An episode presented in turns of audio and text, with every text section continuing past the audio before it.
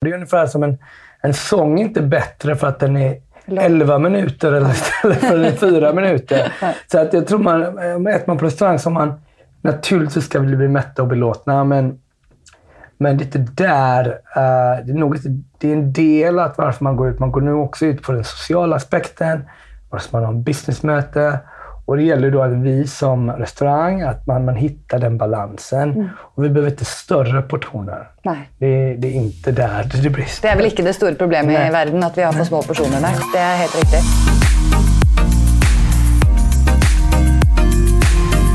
Velkommen til podkasten En skikkelig digg fremtid med meg, Hanne Lene Dahlgren.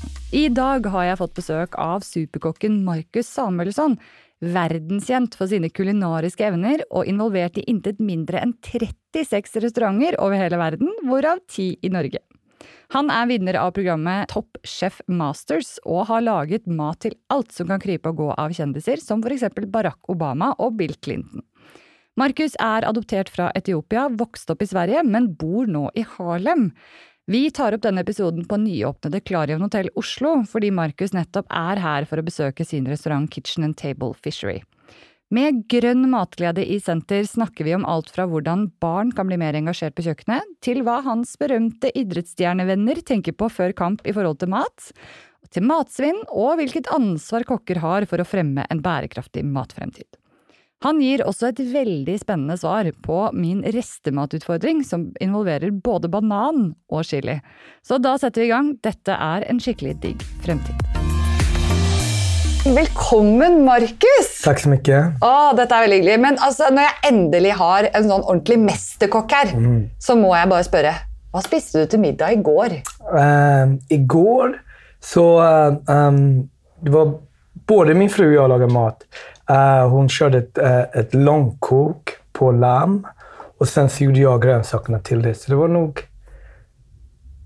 10-20 procent uh, lamm och resten var grönsaker. Okej, okay, deilig. Mm. Och det var söndag igår, så det var en ordentlig sånn söndagsmiddag hemma i, i New York? ja, lite tidigare på eftermiddagen, för jag åkte sen på väg hit. Så ja, riktig. Mm. Men du har jo veldig mange restauranter og er involvert mm. i mange konsepter. Mm. Og jeg vet at du er veldig opptatt av bærekraft, eller holdbarhet. da. Ja. Ja, det er vel egentlig bare å bryte inn her med en gang og forklare at det kommer til å bli en del svorsk i denne episoden, i og med at Markus snakker svensk, og jeg dessverre, eller heldigvis litt avhengig av hvordan du ser det, ikke klarer helt å holde meg til det norske språket når jeg snakker med svensker, i og med at jeg er gift med en svenske og derfor har en svensk svigerfamilie som jeg ofte prater med. Så det blir litt holdbarhet i stedet for bærekraft, men jeg regner med at dere som oppegående nordmenn forstår selvfølgelig det. Men på hvilken måte er det du egentlig jobber med det i dine ulike konsepter?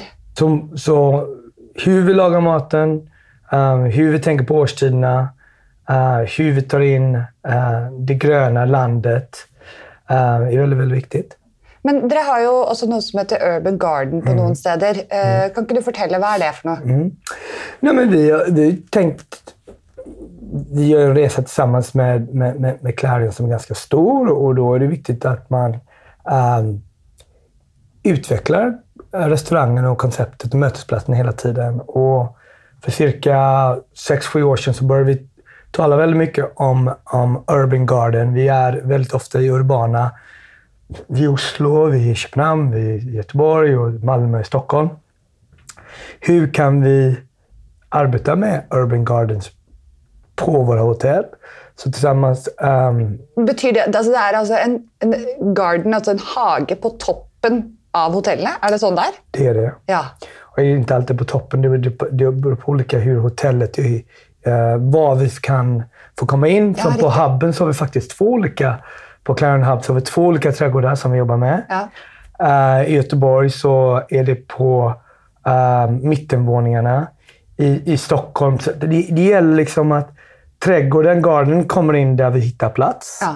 Och sen jobbar vi väldigt ofta med en extern uh, bonde som, vi, som programmerar det här för oss och, och utvecklar våra kockar.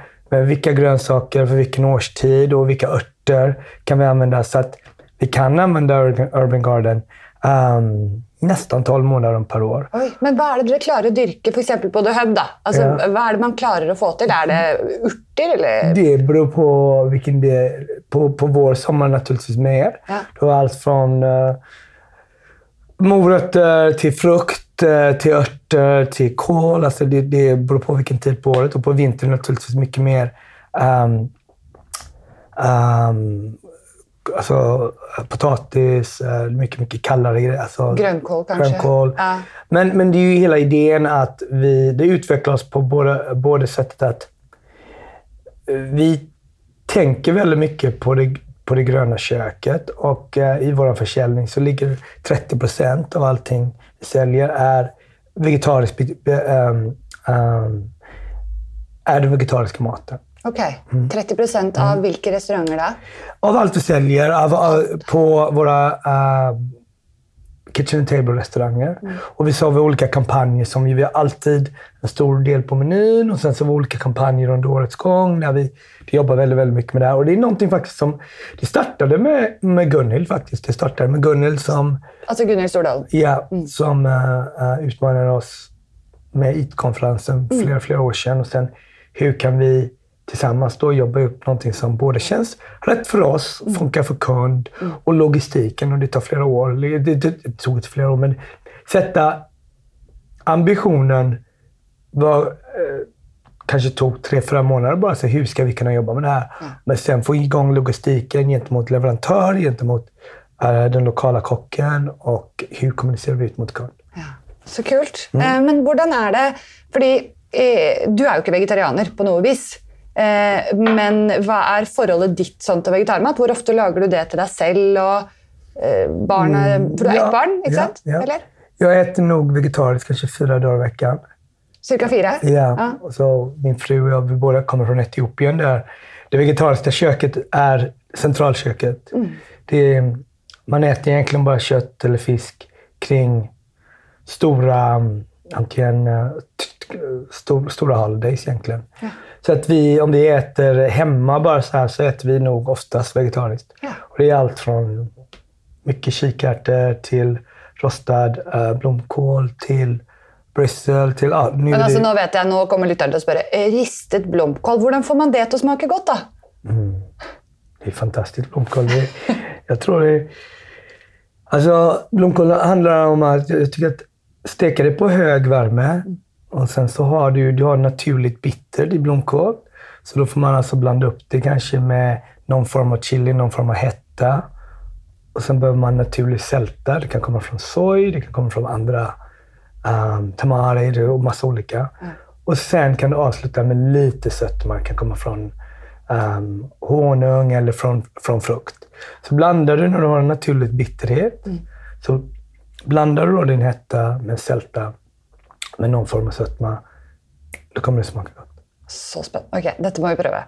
Eh, I Norge i dag så er det bare 15% som spiser de anbefalte mengdene med frukt og grønt. Og vi spiser ca. 80 kilo kjøtt i året. I USA så, så jeg at det er rundt 97 kilo. Og i Sverige så er det litt, eh, litt over Norge, men sånn cirka likt. Så det er jo ikke noe tvil om at vi alle bør spise mer grønt, og det viser jo du også med å spise det fire dager i uken. Men vi får det liksom ikke helt til. Altså, hva er dine tanker om hvordan kan vi få endret på dette her med, med vanlige folk som ikke er så flinke til å lage mat? Det, alltså de siffrorna, om du bryter ner de siffrorna i åldersgrupper så kan du ta, uh, kan jag garantera utan att känna till de här siffrorna, om du skulle ta den från åldersgruppen 12 till 25 så ser um, konsumtionen ut helt annorlunda. Så jag tror att det har att göra med tid. Det er vanlig, rett og slett. Ja, det är ju, ju yngre, om, om du går och frågar ehm, hur många är vegetariska eller äter veget, vegetariskt fokuserad mat. Um, går du ner i åldrarna någonstans mellan 15 och 25 så tror du säkert 50 procent. Så det, det, det är inte frågan om om det kommer hända, det är frågan om det är ett generationsskifte. Ehm, och det, det har egentligen kommit också väldigt mycket från att, om du tänker på både USA, Sverige, Norge. Om du går tillbaka, det har också med generationen att göra, som kanske inte folk har tänkt på. Men ehm, alla tre länderna har något gemensamt. Att för cirka 80 år sedan, 100 år sedan, var de väldigt fattiga. Och då låg inte konsumtionen på kött lika mycket. Och sen kommer nästa generation, när det, nästa, när, när folk får mer pengar och då blir det status att äta både fisk och kött på ett helt annat sätt. Och sen kommer det slå tillbaka, kanske inte på grund av fattigdom, men på grund av uh, perso personlig lifestyle choice. Mm. Att man har möjligheten till att välja. Man yeah. har råd till att köpa det, men yeah. man väljer inte göra det likaväl. Yeah. Ja. Sen, sen är det inte heller de här rå... Alltså, det är inte sådana här hårda gränser som att är du vegetarisk eller inte. Jag är inte vegetarisk, men mm. jag äter nog ändå nog, både, som jag sa tidigare i veckan, men, äh, väldigt ofta vegetariskt fokuserad mat. Och när jag säger fokuserad kan det vara att vi kanske använder äh, fisk som en biprodukt. Mm. Alltså man kan avsluta med äh, botarga, som alltså skivad, skivad äh, torkad fisk. Eller mm. vi kan avsluta någonting. Alltså man kanske tar ner äh, protein, det animaliska proteinet till kanske 20-30 procent. Mm. Uh, och det är en stor skillnad uh, mot, mot, mot, att vända på det. Jag syns det är så spännande när det gäller frukt i mat. Ja. For det är det i hvert fall ikke så veldig mange jeg kjenner som bruker så mye. Det, selvfølgelig lager de fruktsalader og sånn, mm. men selv er jo min personlige favoritt pære på pizza. Ja. Har du noen sånne hvor du alltid bruker frukt i en litt sånn rar rett? Ja, absolut. Men frukt är ju väldigt mycket använt i, i, i länder, om man tittar på eh, från, från tropiskt klimat. För då växer ju frukt och grönsaker väldigt ofta så att om du tittar på thaimat så tar du väldigt mycket som grön papaya till exempel. Du tar in frukten i, i maten på ett helt annat sätt. Om du tittar på mat från Sydamerika och sen använder vi frukter som vi kanske inte ens tänker på är frukter till exempel. Um, Avokado är ju faktiskt en frukt och tomat. Tomat. Så ja. alltså man, det finns massa, massa så när vi tänker på frukt kanske man tänker på mer traditionella som kanske Um, hallon, blåbär och då kanske man tänker lite mer på uh, vilt. Att man använder såser, att man använder det lite så kanske i någon form av um, inlagt. Men, men um, frukt och mat, det är helt beroende på var det är i världen. Mm. Uh, vårt klimat här i nor norra delen. Um, känns det lika naturligt för vi har inte samma klimat helt enkelt. Nej. Så jag tror det är klimatbaserat. Ja. Men når vi er inne på det med klima fordi eh, Klima er jo veldig hett eh, nå, og veldig mange restauranter prøver jo også å, å vri menyene sine til å bli mer klimavennlige. Eh, hva, hva, føler du Har liksom restaurantene noe ansvar for å bringe fram liksom, klimavennlig mat, eller eh, bør de lage det som folk ønsker å kjøpe? Jag, jag, tror att absolut så man, känner man att man har ett ansvar och man vill ju vara med och, och, förmedla ett bättre... Det finns... Majoriteten av alla kockar vill ju jobba med miljön och jobba på ett, på ett positivt sätt. Man vill inte förstöra. Mm. Så det är jätteviktigt, tror jag, um, att vi ligger långt framme. Uh, vare sig jag är här på Clarion Oslo eller Hubben eller vi jobbar uh, på samma sätt i Göteborg. Så det handlar ju om du, när du bygger ett lag så bygger du en kultur som folk vill vara med och känna att här vill jag jobba. Mm. Och I den kulturen så har man olika grundpelare och där ligger ju restaurangerna och, och omvärlden. Vi är en del, men vi har alla ett ansvar mot miljön. Så att det har allt att göra med um, hur kommer våra råvaror till oss? Och då naturligtvis har vi tänkt på det med, med, med våra grönsaker. Um, vad köper vi i säsong? Um, hur kommer fisken till oss? Framförallt till de som något som heter Fishery. Så att miljön, det är, det är ett ansvar som uh, vi alla måste ta ansvar på. Ja. Um, och det kommer inte funka. Vi måste göra ännu mer om det för att... Uh, uh, ja. Jag tycker det var väldigt starkt och viktigt att jag var i New York när, när Greta, Greta Thunberg kom till... FN? Ja, till FN. Och mm. Det har ändå skapat en dialog, framför allt um, mycket yngre människor som kan relatera och att man kan göra någonting om man ska skapa en debatt. Jag tror det är väldigt, väldigt eh, viktigt att se en debatt i det.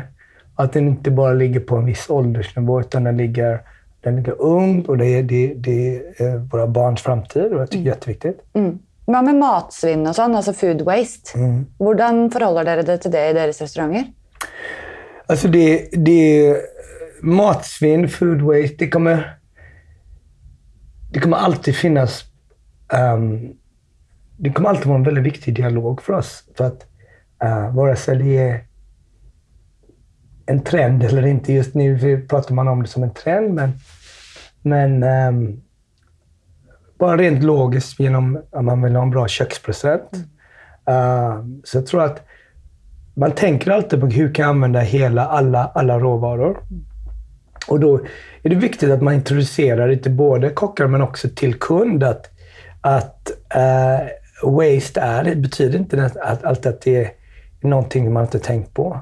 Och Det kan vara att man använder olika delar av djuret eller olika delar av grönsaker.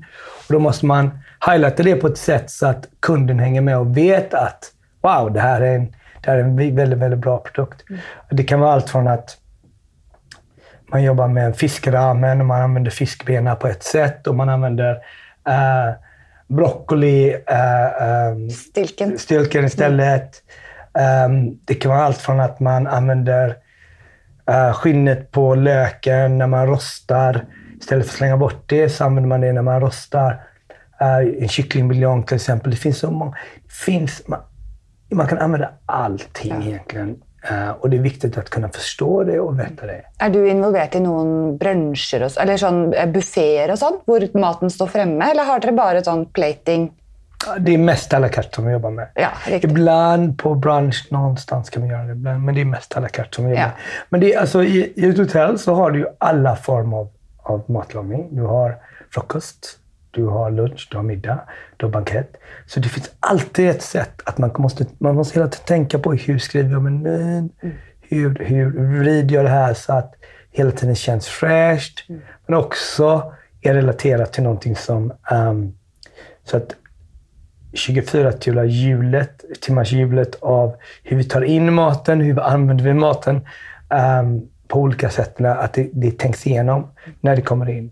Och då är det inte många rester kvar sen. Nei. Så det det, å faktisk planlegge Ja. ordentlig og bruke tid på det. Ja, absolut. Men det synes jeg er veldig interessant, fordi jeg har drivet og tenkt på dette med porsjoner i restauranter. Det er jo så vanskelig, fordi hvis jeg kommer inn sammen med en litt eh, større røslig kar, da, som vi sier på norsk, som ønsker en stor porsjon, så betal, vi bestiller jo samme maten, og vi får jo den samme. Vet du, det, Finnes det noe mulighet for å bestille liksom, mindre porsjoner av disse rettene fremover? Tror du det kommer til å komme mer sånne ting? Jo, det gör det säkert. Och det, det är ju någonting vi diskuterar hela tiden. Och det, det Mindre portioner för, med det animaliska proteinet, det, det, det kan man absolut beställa. Men sen så tror jag också att man kanske inte går till en restaurang, framförallt på kvällen, bara för att känna hur stor portionen är. Liksom. Det är ungefär som en, en sång inte bättre för att den är 11 minuter eller istället för att den är 4 minuter. Så att jag tror man, äter man på restaurang så man naturligtvis ska bli mätta och belåtna, men men det är inte där. eh, det, är nog det är en del att varför man går ut. Man går nu också ut på den sociala aspekten. Varför man har en businessmöte. Och det gäller då att vi som restaurang, att man, man hittar den balansen. Och vi behöver inte större portioner. Nei. Det, det är inte där det brister. Det er vel ikke det store problemet Nei. i verden at vi har for små porsjoner, nei. Det er helt riktig. Eh, men eh, hvor mye veggismat uh, Dere ca. 30 var det det du sa, Ja. som dere har i deres restauranter. Ja. Kommer det å komme en egen vegetarrestaurant noen gang, tror du? Det är jag helt övertygad. Vi, vi jobbar på det jättemycket och pushar. Och vi har gjort flera vegetariska veckor och så här. Och det gäller ju att, att vi ligger lite före kunden hela tiden. Uh, men sen också få med kunden. För ju mer vi får förfrågningar, ju, det, mer, ju mer öppnar det då uh, upp för oss för att kunna göra det här.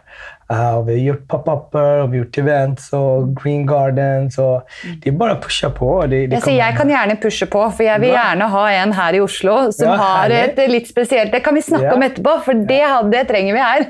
det är bara att utmana. Det är bara att mejla ja, Petter er. Stordalen. Ja, veldig bra. Ja, härligt. Hører du det, Petter? Jeg Ja. regner med at du hører på denne podden. Ja. Eh, veldig bra. Men jeg er jo veldig opptatt av at vi skal snakke om folk flest. Og hva de Ja. kan gjøre på sitt kjøkken. Og jeg har fått litt spørsmål fra, fra lytterne også, fordi de visste at jeg skulle få snakke med deg i dag. Og hverdagsmaten. Sant? Altså når man ikke vet nødvendigvis helt hva tamari er, da, som for øvrig er glutenfri soyasaus. em, hvordan er det man setter sammen et vegetarisk måltid hjemme når barna står og maser og Ja. alt? Hva, hva ville du lært de som ikke kan så mye?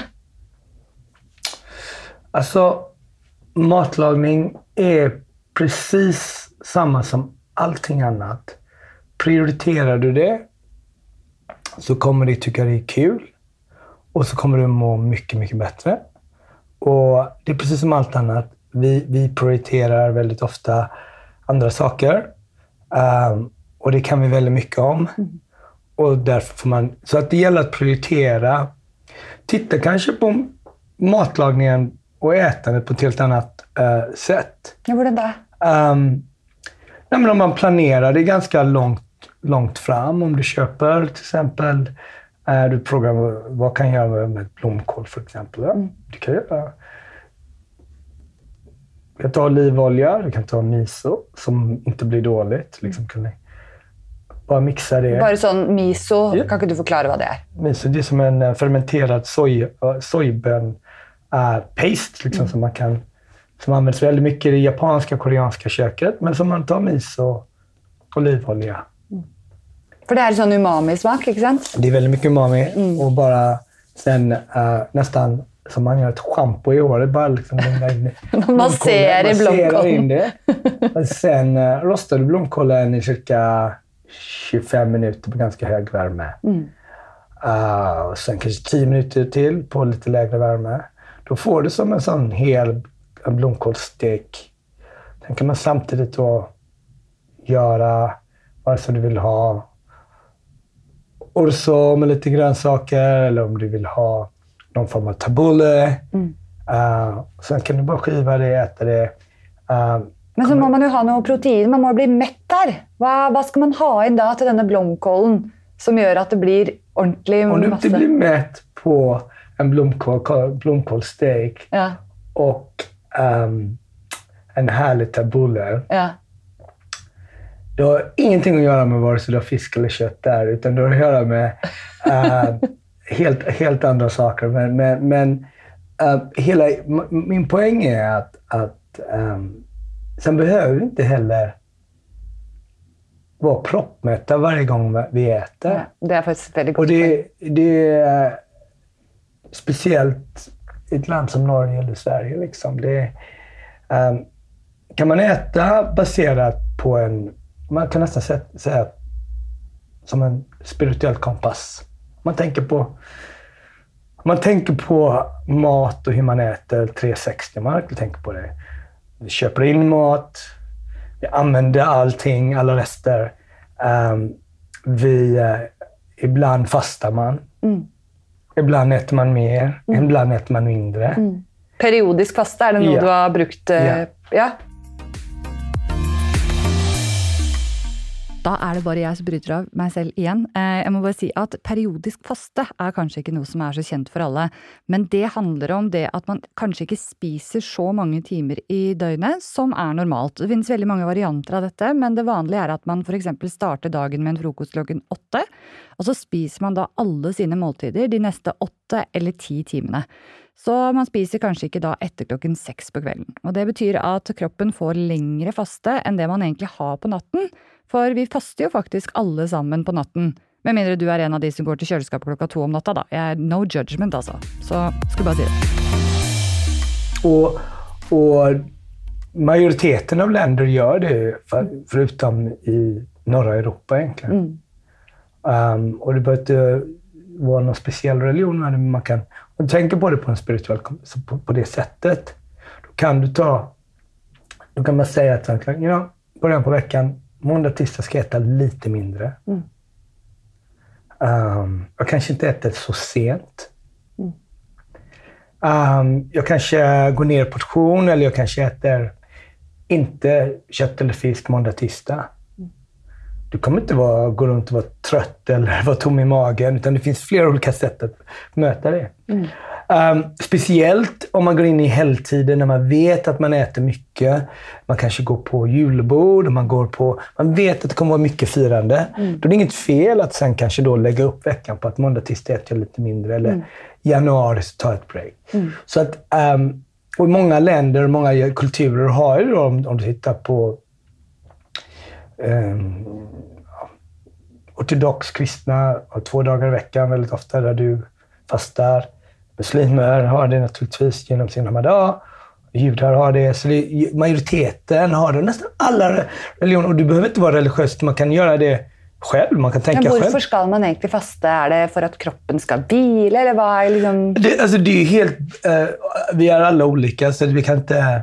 Um, jag kan inte säga varför, men jag kan säga så här att om man tror att målet är att bara käka 80 kilo kött per år. Mm. Så där, där har du svaret varför du ska fasta. Godt poeng.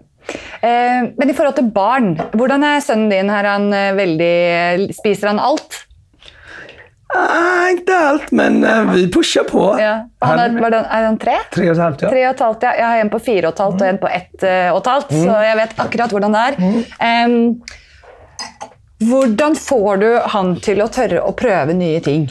Um, det är inte enkelt, men han är med på allting vi gör. Vi, vi lagar väldigt mycket mat hemma.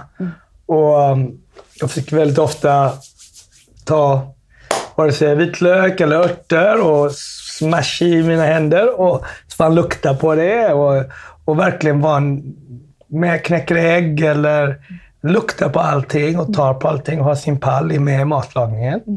Um, så står på en sån skammel? En, en pall, ja. mm. Men det mm. betyder inte alltid att han äter, men, men är med i hela processen. Mm. Um, kan han lage noe selv nå, eller er han for liten? Nei, men, men vispar gärna ägg ja. och um, älskar att um, leka med tomater och allt som är runt. Mm. Och, är runt granatäpplen är jättekul. Och, och öppna, när vi öppnar det till rött inuti och de här...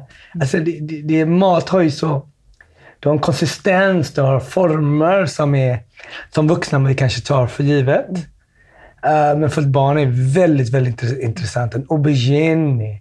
Och det finns väldigt mycket i maten som, är, som vi har kul med. Men får, får du honom att spisa några belgväxter och, och bönor och linser och sånt? Ja, ja? absolut. Okej. Okay. då... Kik, ofta linser, kikärtor. Spiser han det med kryddor då, eller spiser han det rå? Mm, mycket, inte så mycket kryddor, men um, Lite etiopisk berbera använder vi ibland. Etiopisk? Berbera som en grundkrydda, kryddblandning som vi använder väldigt mycket. Okay. Som har som en mild chili. Uh, uh, det är en chiliblandning. Inte så stark. Nå tenker sikkert du at den krydderblandingen som han sa nå, det berbere eller berber eller hva det var, det hørtes sikkert veldig spennende ut. Eh, og da vil jeg bare kjapt nevne at jeg har faktisk fått låne oppskriften til Markus på berbere, som er denne deilige krydderblandingen fra Etiopia, og den ligger nå på hannelene.no. Så nå tilbake til spørsmålet om hva sønnen hans spiser.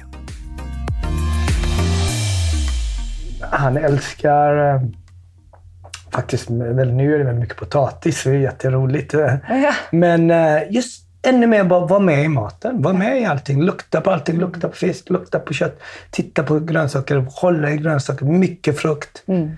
Har dere matpakke?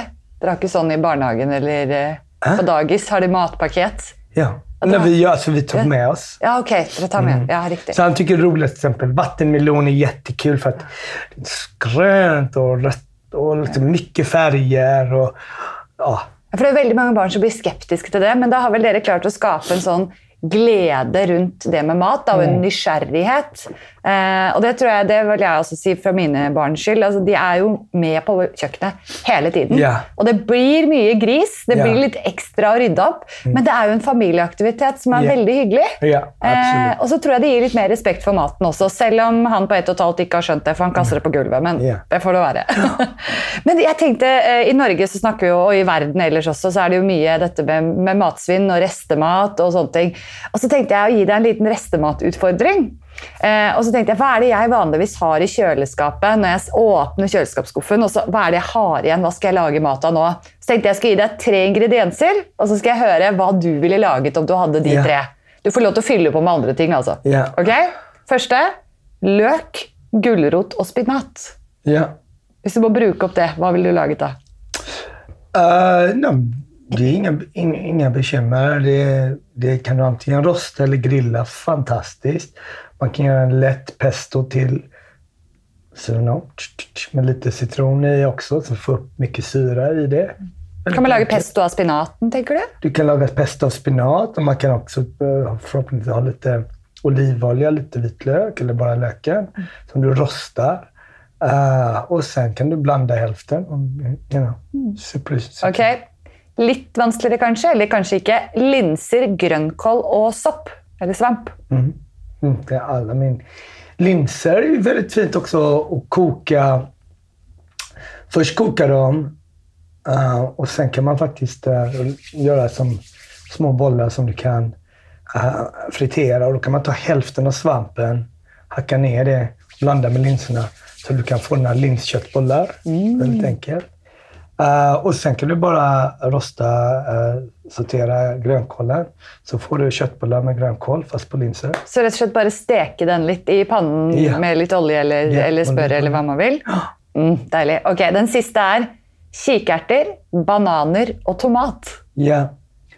ja men kikärtor, det, det, det är samma där. Det kan du antingen uh, koka och göra någon form av puré med. Det tycker jag är väldigt, väldigt härligt kikärtspuré. Som en slags hummus? Ja, som hummus funkar. Ja. Och du, alltså, är väl så banan och så med? Eh, banan och tomater.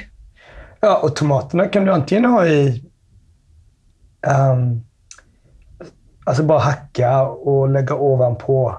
Och på den purén liksom? Ja, absolut. Mm. Vad gör vi med bananerna då? Och bananer, banan, du, du, du kan nog... Um, det, är så sött så du behöver nog mer sälta och hetta på det. Så jag skulle nog rosta ugnen med, med, eh, med, salt och mycket kryddor så att man får någon form av um, steak feeling på det. Liksom. Okay, så, alltså, så du ville tagit bananen ut av skallet mm. och så kanske delt den i två? Liksom. Mm. Och så salte och chili. Yeah. Vilka andra kryddor passar till, till banan? Det har jag aldrig gjort.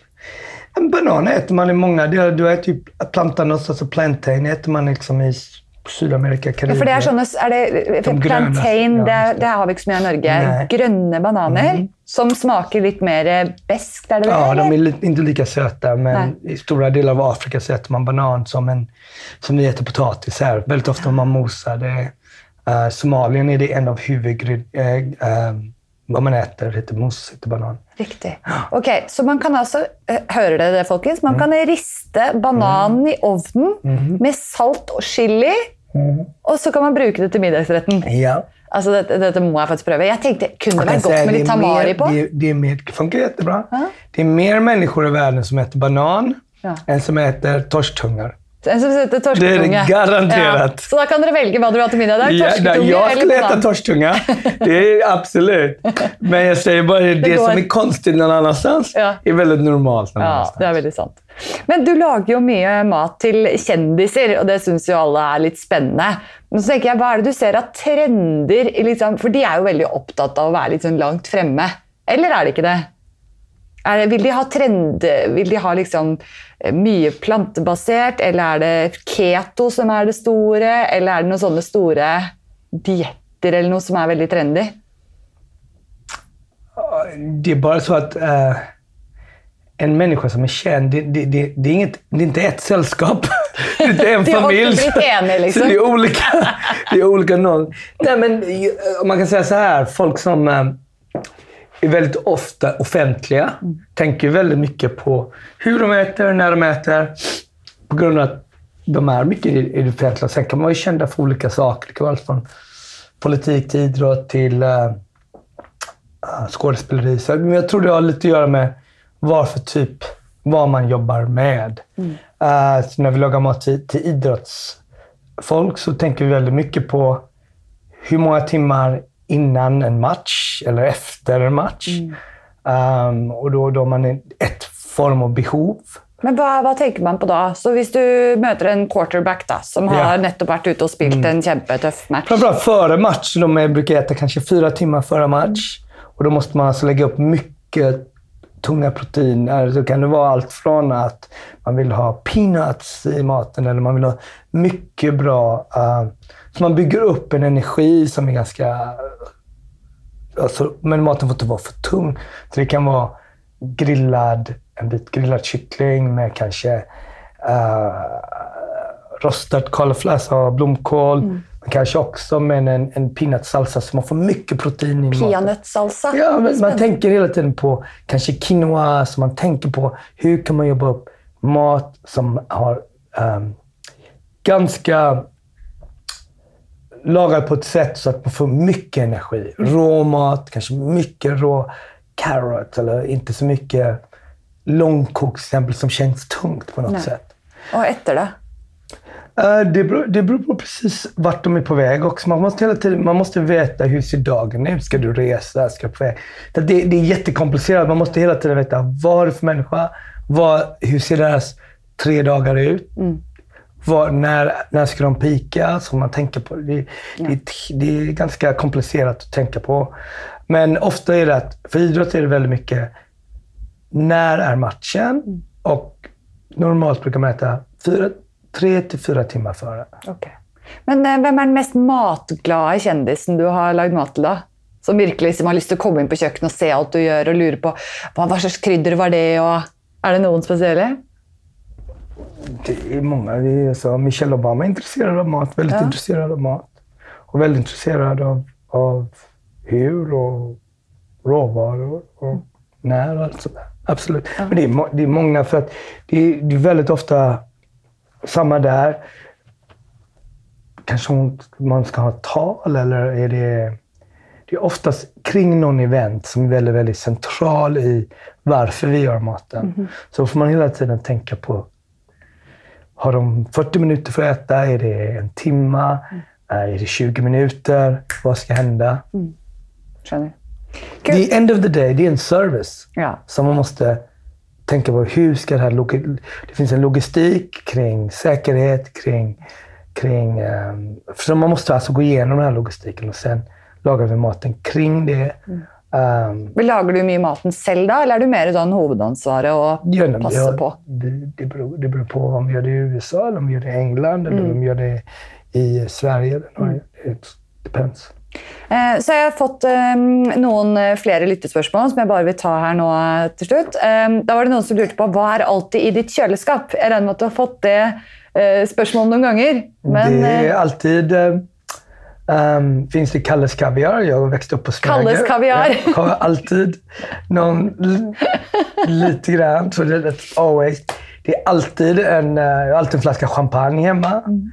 Uh, Någon speciell märke? Eller? Nej, Bubbles är alltid bra. Bara, bubbles, liksom, det är ja. bara kul, festivt. Ja. Uh, det finns alltid etiopisk berbere, uh, kryddblandning. Det uh, finns alltid ett, uh, lite, ett fermenterat smör som vi använder. Fermenterat smör, mm, ja. Som man använder väldigt mycket. Ah. Uh, det har jag alltid. Det är nog de grejerna som jag alltid vet. Men, men brukar du då det som ett helt vanligt liksom, matlagningssmör eller är det på skiva? Uh, det, är, det är ett smör som man, som man redan... Um, alltså det, det har väldigt mycket smak i sig för det har suttit väldigt länge och så här, som jag använder till... Man blandar, jag blandar väl ofta med kanske olivolja om jag steker någonting. Mm. Men om jag nu säger norsk mat, sånt, vad är den första rätten du tänker på då? Jag tänker nog faktiskt på uh, uh, torsktunga, för jag, för jag tycker det är väldigt, väldigt gott. Och, och, men fisk, framförallt fisk. Ja. Framförallt fisk. Før vi avslutar så lurer jag på den ena tingen du skulle anbefalt till de som hör på, Hva kan de ta med inn på sitt eget kjøkken for en grønnere mathverdag? Nå kan vi blomkål, det skal vi klare, men hva er den ene tingen? Skapa en matglädje, alltså verkligen skapa en, en glädje kring mat på alla, alla sätten. Från att hur handlar du maten? Hur lagar du maten? Och hur spisar du maten? Om man skapar en riktig, verkligen tänker på att det här ska bli kul, det här ska bli skoj. För det är inte bara ett sätt. Det- Äta är där vi landar, men det finns två steg innan det. Ja. Right? Så planleggingen og lagingen Ja. er en stor del Stor av del. matgleden. Och varför man gör någonting. Det behöver inte vara så att folk ska komma och det känns tufft. Och det där.